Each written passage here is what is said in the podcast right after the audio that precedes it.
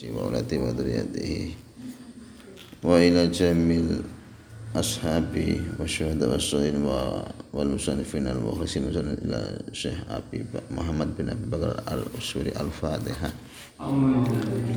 بسم الله الرحمن الرحيم. الحمد لله رب العالمين. الرحمن الرحيم. مالك يوم الدين. إياك نعبد وإياك نستعين اهدنا الصراط المستقيم صراط الذين أنعمت عليهم غير المغضوب عليهم ولا الضالين آمين. بسم الله الرحمن الرحيم الحمد لله رب العالمين وبه نستعين على أمور الدنيا والدين الصلاة والسلام على أشرف الأنبياء والمرسلين سيدنا ومولانا محمد وعلى آله وصحبه ومن تبعهم بإحسان إلى يوم الدين أما بعد jamaah pengajian yang dimuliakan Allah Subhanahu wa taala. Pagi ini insya Allah kita akan ngaji dan sarapan. Menunya Jawa Timuran. Rawon sama sambelan.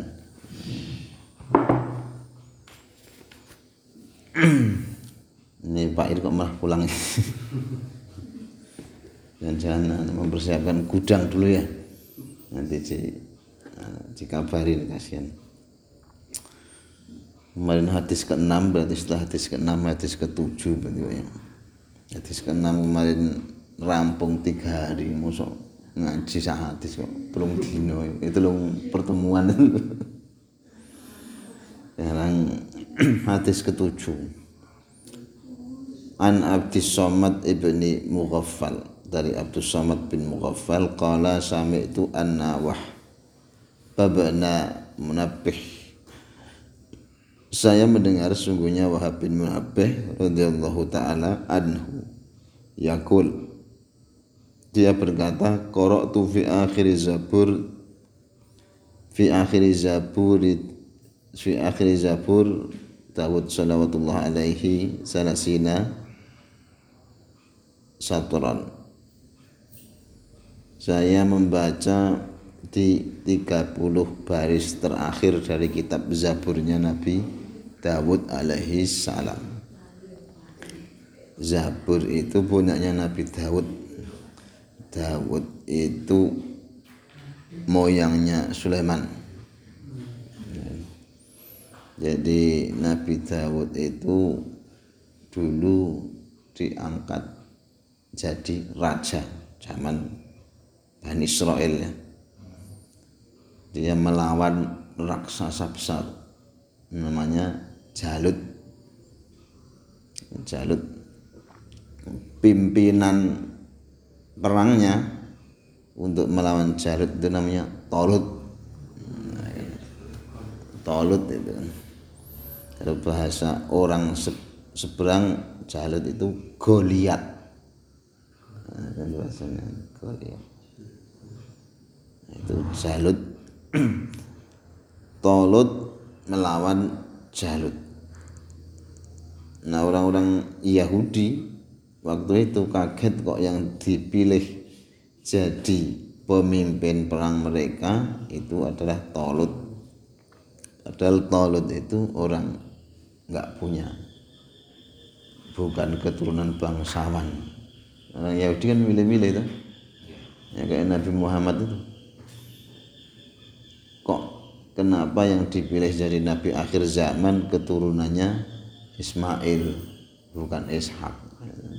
Nah, ini dia percaya sebenarnya Nabi Muhammad itu Nabi akhir zaman tapi karena gengsi nasab maka mereka nggak mau menerima yang diterima ya yang dari nasabnya mereka saja. Primordialisme chauvinisme. Bangsa kami adalah bangsa yang dilebihkan daripada bangsa yang lain. Orang Yahudi gitu. Yahudi itu agamanya agama nasab agama bangsa bukan agama dakwah. Jadi mereka tidak menyebarkan agama. Orang Yahudi itu agama da, agama bangsa agama bangsanya mereka sendiri. Orang di luar Yahudi kok menganut Yahudi aneh. Sadar sama orang Yahudi tidak disukai karena bukan bangsanya. Dulu di Surabaya itu ada sinagog. Sinagog itu di Jalan Kayun saya pernah lihat. Sempat viral habis viral hilang itu sinagog ambruk di dibruki atau gimana itu tuh sinagog tempat peribadatan orang-orang Yahudi. Sempat viral saya lihat oh, ini tenang habis itu hilang lagi. Sinagog. Kala ya Dawudu di dalam kitab Dawudnya itu Zaburnya Dawud itu fi Zabur Dawud di 30 baris akhir itu dikatakan qala dawuh sapa Allah ya Dawud wahai Dawud hal tadri? Apakah kamu tahu? Tadri itu tahu. Jadi orang kalau ditanya saya tidak tahu itu mah ilmu kata Rasul ya. Apakah kamu tahu? La adri saya tidak tahu. Bukan karena pengen jaga gengsi jur tidak tahu. Itu kan biasanya kan tidak tidak tahu tuh. Kadung jadi ustad tenar nong TV ditanya setiap masalah bisa. Itu punya guru di Surabaya itu namanya Profesor Muhammad Ali Aziz. Itu live pak. Kalau yang punya TV 9 bisa nonton. Live Profesor Muhammad Ali Aziz itu. Ditanya sama pemirsa profesor loh terus bilang prof mau nanya ini ini ini saya ndak tahu. Padahal kan harusnya gengsi ya pak ya kalau ustadz amatiran malah itu profesor saya ndak tahu. Gitu saya ngerti orang ini sangat saya mesti ndak butuh panggung lagi profesor. Jadi kalau mau khutbah pak teks khutbahnya dilelang. Siapa mau beli teks khutbah saya. 200 juta. Tapi untuk untuk pesantrennya untuk pemaslahatan dan untuk pribadi. Beliau penemu metode sholat bahagia. Karena beliau itu orangnya pernah sakit dan sakitnya sakit nemen. Nah ternyata terapinya dengan sholat. Namanya sholat bahagia. Saya pernah ikut namanya dulu latihannya tiga hari. Qala ya Dawudu hal tadri Apakah kamu tahu ayul mu'min ahabu ila ilayya an utila hayatahu? Wahai Dawud apakah kamu tahu? Mukmin yang mana yang paling aku sukai untuk aku panjangkan hidupnya? Jadi orang yang panjang umurnya ini kuncinya.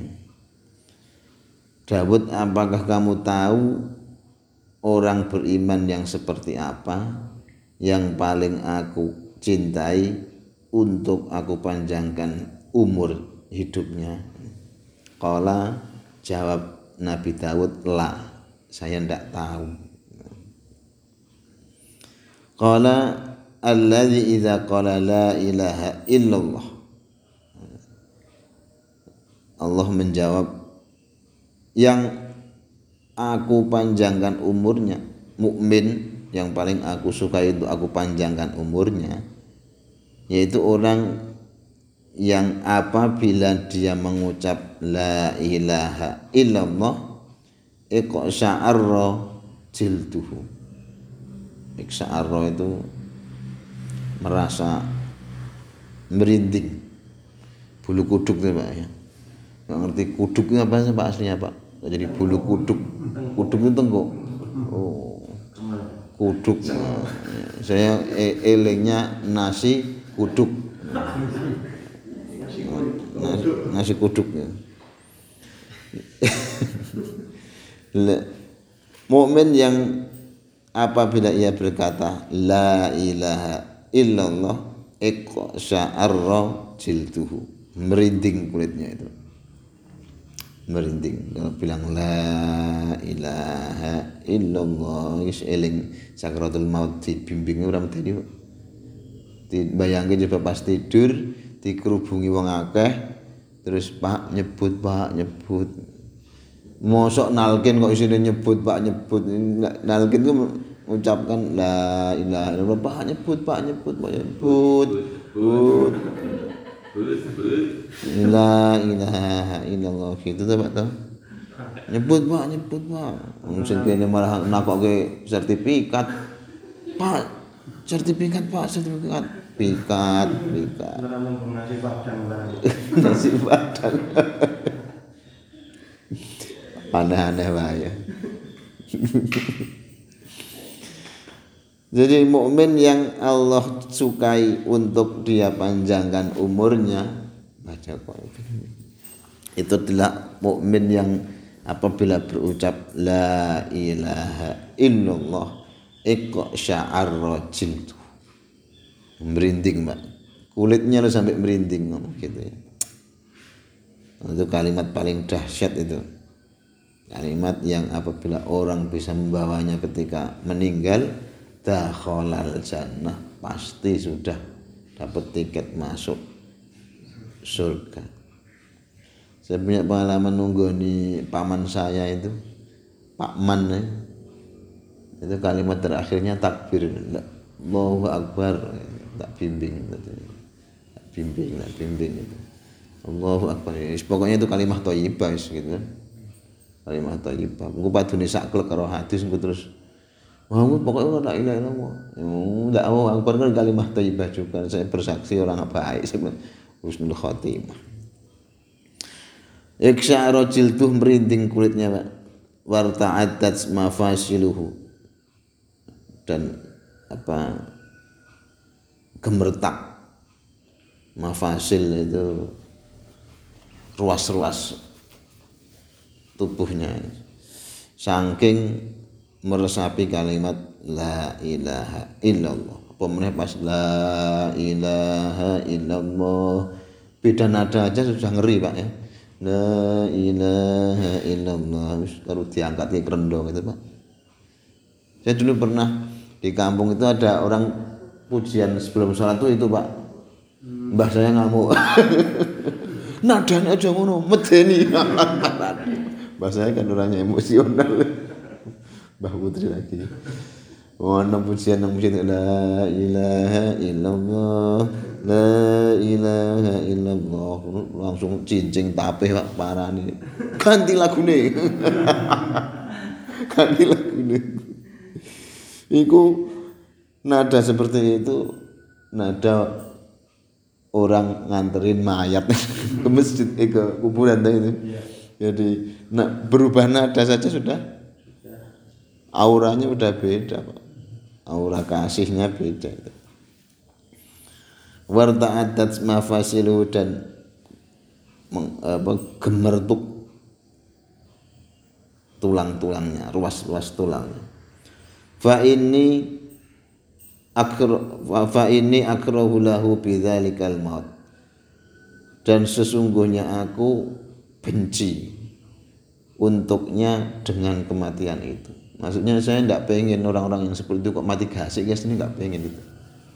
Jadi supaya dia menghidupkan dunia itu dengan kalimat-kalimat tauhid, ya kan. Tapi akhir-akhir ini kalimat la ilaha illallah jadi salah persepsi pak. Pokok anggaran tulis kalimat la ilaha illallah apalagi di kain di kayak apa namanya uh, galah tongkat. Nah gue jadi ormas pak. Yes, jadi jadi salah persepsi sekarang itu. Orang jadi takut uruh tulisan la ilaha illallah kan? Wah ini ingin mendirikan negara baru. Jadi sudah bergeser. Sesungguhnya aku benci kepada orang itu untuk aku matikan kama yaknahul walid li waladi sebagaimana orang tua yang tidak menyukai anaknya untuk mati atau untuk sakit. Walakin la buddha lahu minhu. Tapi la buddha mau tidak mau harus dia harus mati. Sudah ketentuanku. Masuk anak pak panjang umur seterusnya. Kan nggak enak kan pak? Orang itu kalau sudah umur 90 tahun 100 tahun itu sudah ngarep-ngarep mati. Kapan ya gitu. karena apa? Karena temannya untuk cerita segenerasi sudah tidak ada nah, sudah bingung dia. Apalagi sampai usia lebih dari 100 tahun. Sudah bingung pak. Cucunya aja sudah beda alam sudah tidak mau diajak cerita ya kan. Anak-anaknya sudah tua-tua sudah nggak enak hidup itu sudah. Nah, ada ada masa-masanya lah. Manis itu enak ketika awal-awal pak. Tapi kalau manis terus ya diabetes pak ya kan? umur itu ya enak ketika sampai pada masa-masa enaknya. Tapi kalau sudah bablas terus tidak enak. Maka kita berlindung kepada Allah dari umur yang tua renta dan repoti wong. Nah, namanya bahasa Arab, bahasa Qurannya itu ardalul umur.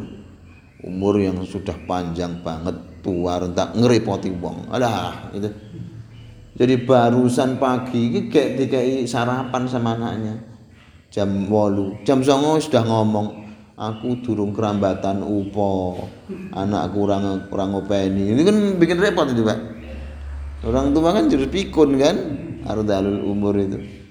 Barusan saja dikasih jajan sama anaknya bilang sudah ini sudah sudah bilang anakku ora tahu nyambangi nggak pernah datengin nggak pernah ngopeni. Ya kan anaknya jengkel tuh anaknya jengkel. Aku wis telung dina ora kerambatan upo. Upo ora merambat. Upo ora iso merambat. Ada loh ya banyak ya Pak ya. Orang tua kita kita berdoa kepada Allah supaya Allah menjauhkan kita dari ardalul umur umur yang panjang tapi ngerepoti wong Pak. Ya kan? Ya panjang. Panjang. Belum bahasa Arab. Bahasa Arab. Umur itu. Jadi mohon kepada Allah umur yang berkah. Umur itu tidak panjang enggak berkah. Waduh Pak. Wis tonggoe males gitu aduh si urip wong iku si urip si nang kene gitu Nang kene tumbung tumbungke sepanjang umur. Semoga umur kita barokah.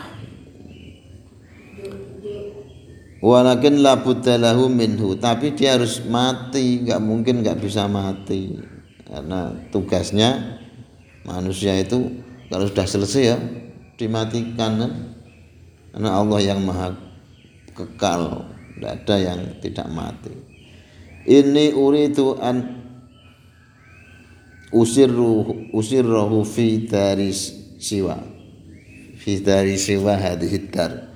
Aku menginginkan dia untuk aku bahagiakan di tempat yang lain kampung yang lain itu kampung akhirat. Orang mukmin itu wis tak tunggu ya nang akhirat gitu di akhirat kalau orang yang tidak beriman ya cukup di dunia aja. Untuk tujuan terakhirnya dunia. Dia mau berbuat apa pun itu puncaknya cuma di dunia saja kalau orang mukmin.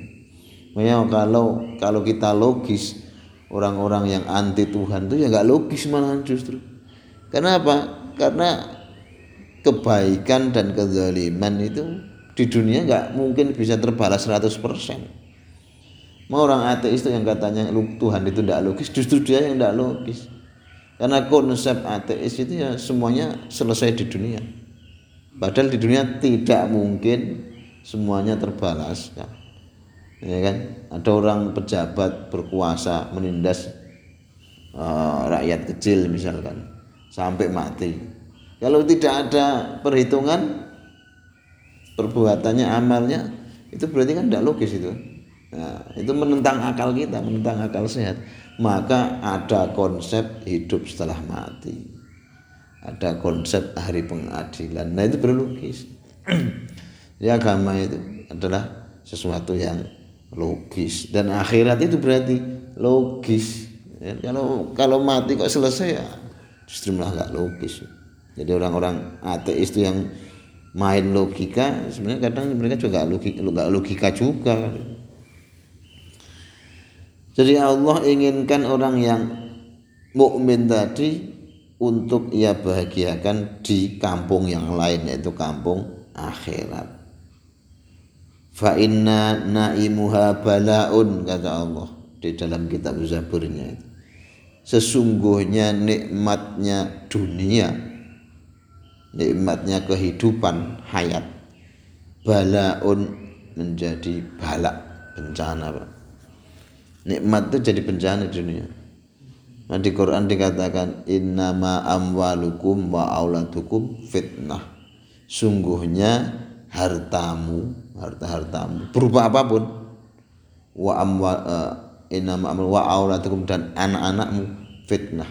Menjadi fitnah ujian bagi kamu. Berat Pak. Ya kan? Berat.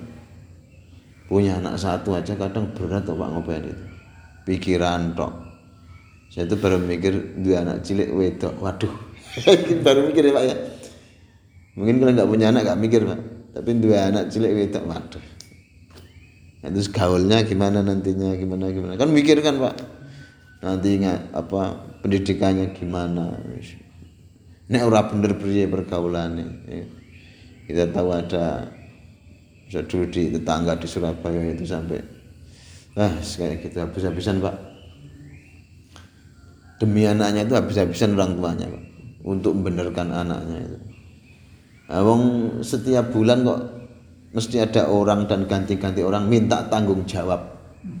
anaknya aduh kalau dituruti tanggung jawabnya bisa 16 orang ini kan tanggung jawab Pak. Ganti ke situ cewek ganti lagi gitu. Itu di Kediri saya punya teman cerita. Dia bilang gitu, "Mas, saya dulu pas SMA." Dia bilang, itu teman-teman saya itu masya Allah. Teman saya itu nikah usia-usia yang masih usia-usia sekolah SMA saya tanya lu kenapa kok usia SMA sekolah?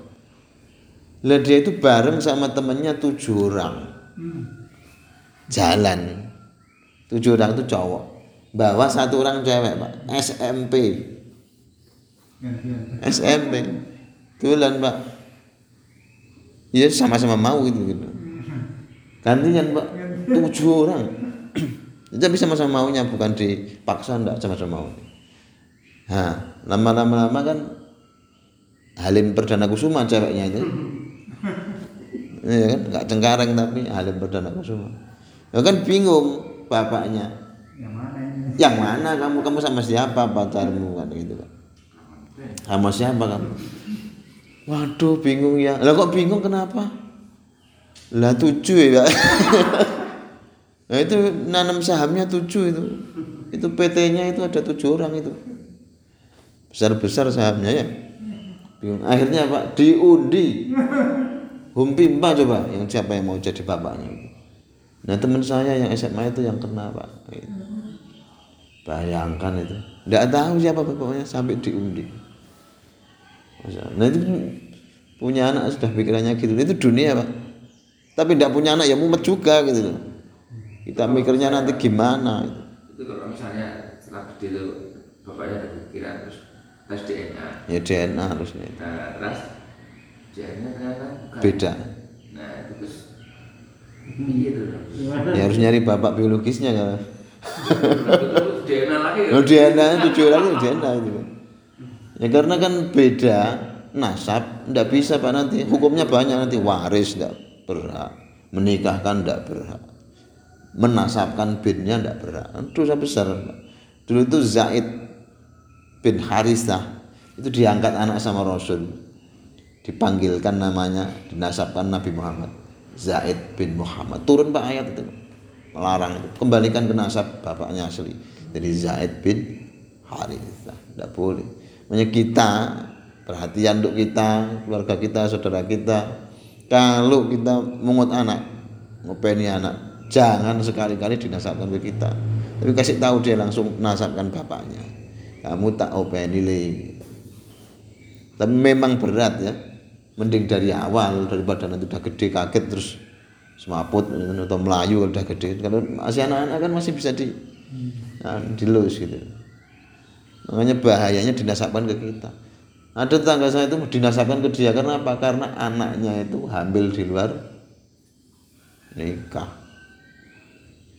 Dinasabkan ke bapaknya ibunya itu. Jadi jadi adiknya ibunya di kakak itu kan ya tidak boleh. Apa yang terjadi ya misalnya dipaksakan untuk masak yo yang jelas itu melanggar aturan agama ya kan? Jelas itu melanggar aturan agama. Kalau ada orang tahu itu dosa besar. Ya yang terjadi ya anda nantinya bahaya tidak boleh. Itu Jadi kasih tahu dari kecil kasih tahu aja. Ya memang berat. Berat kan? Tapi kan itu toh cuman status kan menurut, menurut anaknya ya. Kalau perhatiannya kasih sayangnya ya tetap apa adanya tetap dikasih sih gitu. nah itu Kalau misalnya anak yang di luar nikah terus begitu lahir bapaknya nikah nah itu gimana itu? Jadi dia hamil di luar di luar nikah terus setelah anaknya lahir baru dia nikah ulang. Nanti gimana itu? ya sebenarnya sih Kalau sebenarnya itu kan sebelum dia menikah loh. ya ya Nah, itu apanya gimana? ya itu anak anak biologisnya sih memang Ya biologisnya iya. ya itu anak-anak biologisnya ya dan dia di nikah itu. Jadi, ya tetap dinasabkan ke bapaknya tetap. Ya. tetap dinasabkan ke bapak. Jadi anak di luar nikah. Tapi anak di luar nikah. Ya kan lucu tuh anaknya lahir kalau lihat aktenya tapi lihat buku nikahnya lucu kan. Duluan lahirnya daripada nikahnya. Itu pernah di Makassar itu apa nikah masal itu gimana? ya apa nikah masal tapi istrinya satu-satu suaminya satu-satu jangan masal istrinya banyak suaminya satu istrinya banyak ya jangan Umurnya Sudah ada yang 60, ada yang 50. Oh gitu? Iya. mungkin itu nikah negaranya pak tapi kalau nikah agamanya sudah kemungkinannya itu ya khusus aja gitu ya. yang penting sudah sah secara agama apa pun urusan kenegaraan itu masalah aturan negara gitu. Tapi bagaimanapun jangan mau kalau punya keluarga kita nanti mau dinikah agama dulu. Nanti gampang belakang itu jangan mau. Tapi kalau zaman dulu mungkin gitu. zaman dulu mungkin iya. Zaman sekarang itu jarang tuh Pak. kecuali satu dua tiga empat lima enam gitu. Ada bilang nikah siri nikah siri itu apa sih? Siri itu kan diem tuh. Nikah kok diem? Tidak boleh pak. Haram.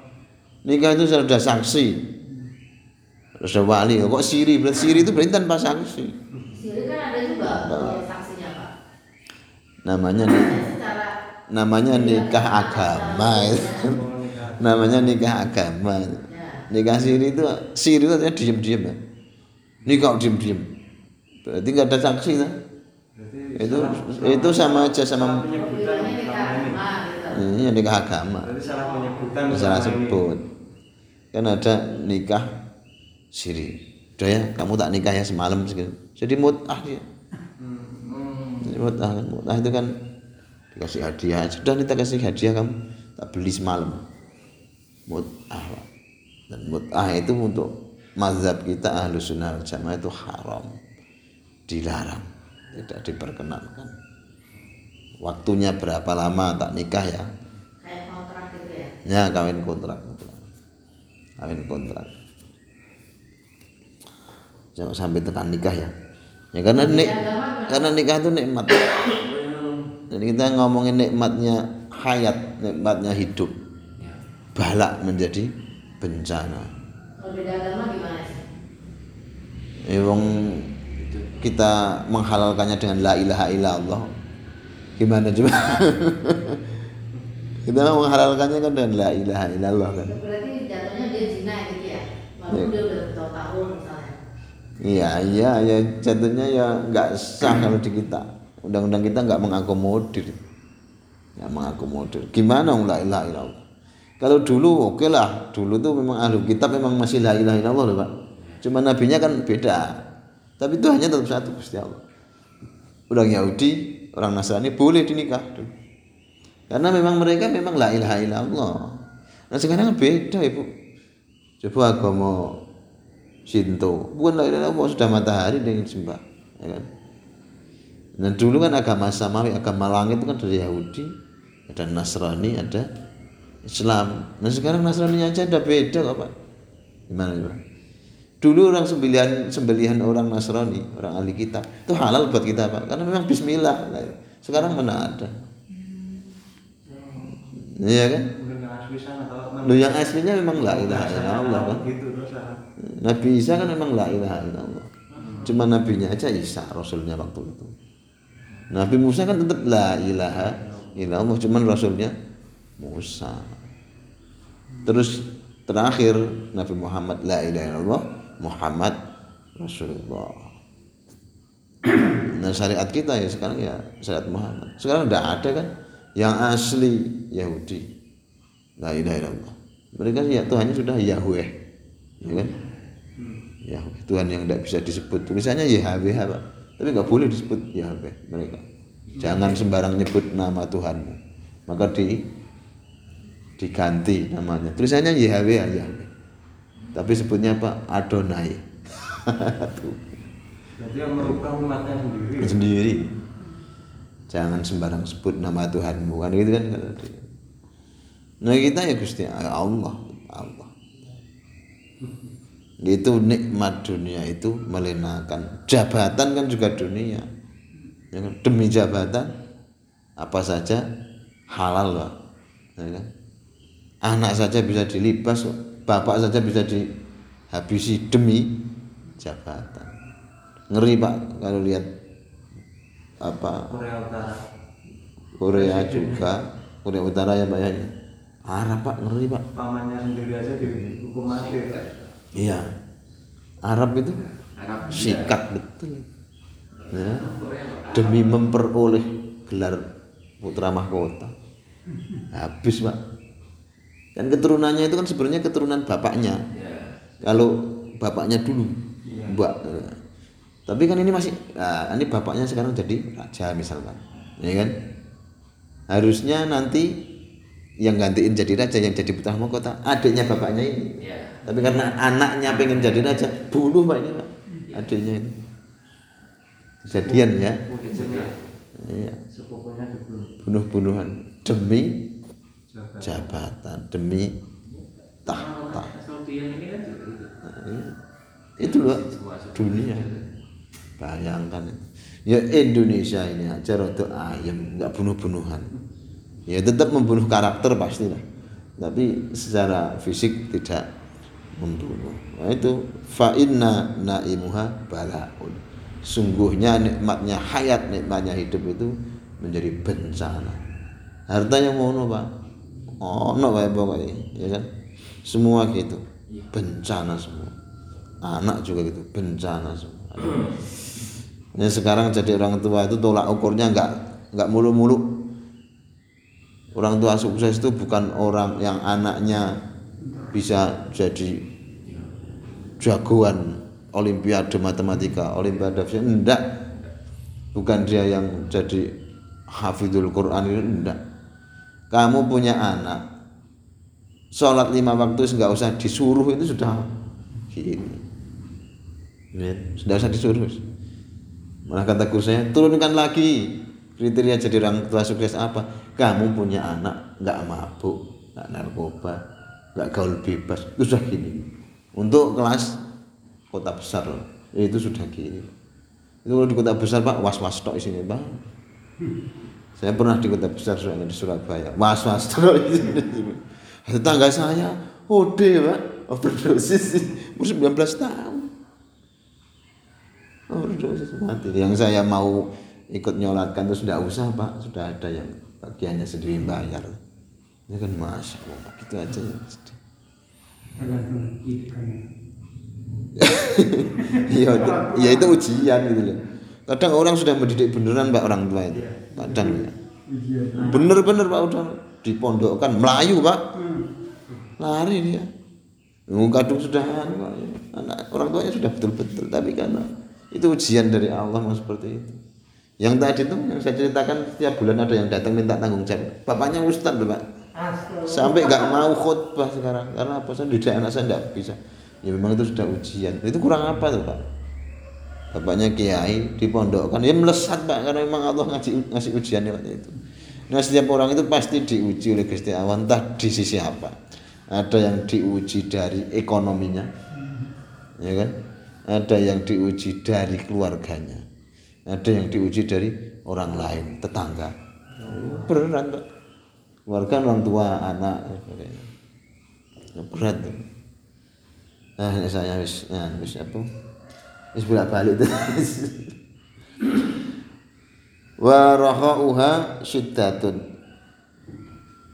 Nah, semua yang ada di dunia ini nanti jadi memberatkan kita. Wa fiha aduun dan di dunia ini di kehidupan kita ini aduun isine mungsuh tok. Nah, saya bersyukur di sini tuh. Tonggo jadi sedulur gitu ya, Pak. Tetangga jadi saudara, jamaah, teman jadi saudara itu belum tentu saudara itu rasa saudara loh, Pak. Kadang rasanya stroberi, mangga, lemon. nano-nano. Kadang saudara itu pak itu. Pinjem duit pas kita nggak ada. Jadi perkara panjang pak kalau sama saudara. Panjang sudah itu. Assalamualaikum kita aja rumah nyicil jadi pinjem duit. Itu bahaya juga saudara. La ya'lunakum khabala yajrimannakum kama jridam ya, kan?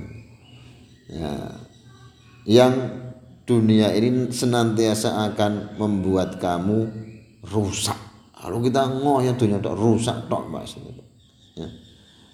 Jadi apa rusaknya kehidupan ini merusak kita sebagaimana jalannya darah di tubuh kita. Min ajli dzalika oleh karena itu ajal tu auliyai ilal jannah. Saya akan segerakan wali-waliku, kekasih-kekasihku untuk segera masuk ke surga. Nah, jadi banyak orang sering nanya kan, kenapa ya kalau orang baik kok umurnya pendek? Ya kan, dulu kan banyak yang nanya tuh. Kenapa kalau orang baik kok umurnya pendek? Ini kata Gusti Allah, in ajal tu auliyai ilal jannah. Saya menginginkan mereka segera menikmati nikmat surga. Laula dzalika nama mata Adamu wa waladuhu. Kalau bukan karena aku menginginkan kekasih-kekasihku itu segera menikmati surga, maka tidak mungkin Adam itu mati. Adam itu mati kan biar segera kembali ke kampung halamannya surga. Dan dia kan disuruh pergi dulu pak karena dosa dan dosanya kecil lagi. Cuman melanggar makan buah khuldi. Nah kalau kita kan dosanya banyak. Makan tetangga. makan temen. Semua, pokoknya dimakan manusia itu geragas kok. Konco itu pangan lah ya. Perjanjian aja nggak amanah. Oh, pangan itu pak konsumen. Laula zalika lama mata Adam itu kalau bukan karena aku menginginkan orang-orang yang baik itu masuk surga segera maka Adam tuh nggak mungkin mati dan anak-anaknya yang baik dimatikan tuh supaya apa? Supaya segera kembali. Sudah selesai pengembaraanmu kamu kembali. Itu Pak makanya saya lihat orang Afrika itu takjub Pak. Walaupun bukan orang mukmin muslim mereka. Kenapa takjubnya? Mati lu bahagia mati joget kok mereka bawa Pak. Bawa peti itu juga nah, kita kan mati itu sangar menakutkan. Tapi bagi orang sebagian orang Afrika yang agama non muslim justru malah mati itu malah nyeneng kayak ternyata joget peti joget diantarin kuburan itu kan. Ya ini karena dalam benak mereka mungkin wah kembali ke surga. Hatta yungfahu fisur sampai ditiupkannya sangkakala. Kata Allah jadi kalau misalkan tidak ada kematian artinya tidak Allah tidak menginginkan orang-orang baik itu ke surga maka Adam dan anak-anaknya tidak akan mati sampai ditiupkannya sangkakala. Artinya tidak akan mati sampai kiamat terjadi. Demikian kurang lebihnya mohon maaf. Walhamdulillahirabbil subhanaka wa bihamdika asyhadu an la ilaha illa anta kita akan berjumpa dengan rawon Surabaya. Assalamualaikum warahmatullahi wabarakatuh. Budirman dipanggil aja Pak. Pak.